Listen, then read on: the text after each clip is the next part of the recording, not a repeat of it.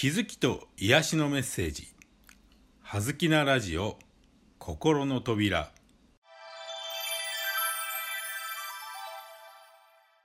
皆さんこんにちは。葉月光栄です。今日のテーマは解放です。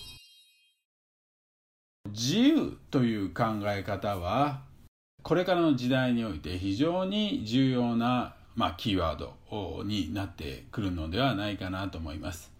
自由と不自由どちらがいいですか？というふうに聞かれたら多分ほとんどの人は自由を求めるでしょう。しかしでは安定と不安定どちらがいいですか？という質問をすればやはり安定がいいというふうに答える方が多いのではないでしょうか。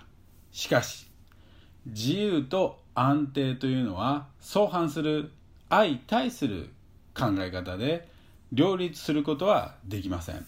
これがこの3次元のルールなのです。この3次元は二元論の世界でパラドックスの世界です。あるがあるからないがわかる。つまり自由の反対は安定ということなのですね。そこに我々は安定が良いものということの洗脳を受けてしまっているのかもしれません。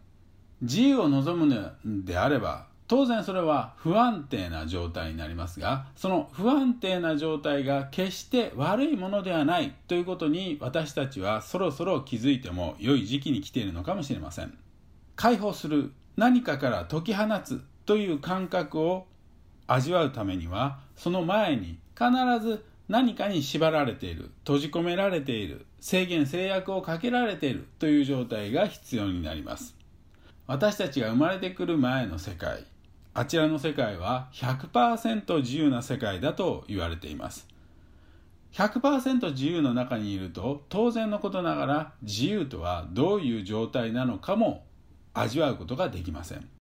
だからこそその自由をもう一度味わいたくて私たちはこの制限まみれの地球という星に生まれてきたのかもしれません。この仕組みをぜひ思い出してください。そしてこの仕組みをぜひ受け入れてください。そのこの宇宙の仕組みを受け入れることによってあなたは自由を再び取り戻すことができるようになるでしょう。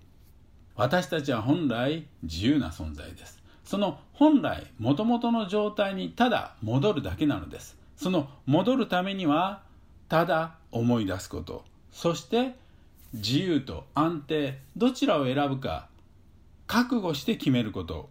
それが大切なことです。覚悟。つまりそれが覚醒であり目覚め。ということにつながるのだと思います。自らを解き放つのはあなたにしかできないことです。そうあなたはもともと100%自由な存在なのです。もうそろそろそのことに目覚めても良い時期に来ていると私は思います。もちろん選ぶのはあなたです。葉月声でした。どうもありがとうございました。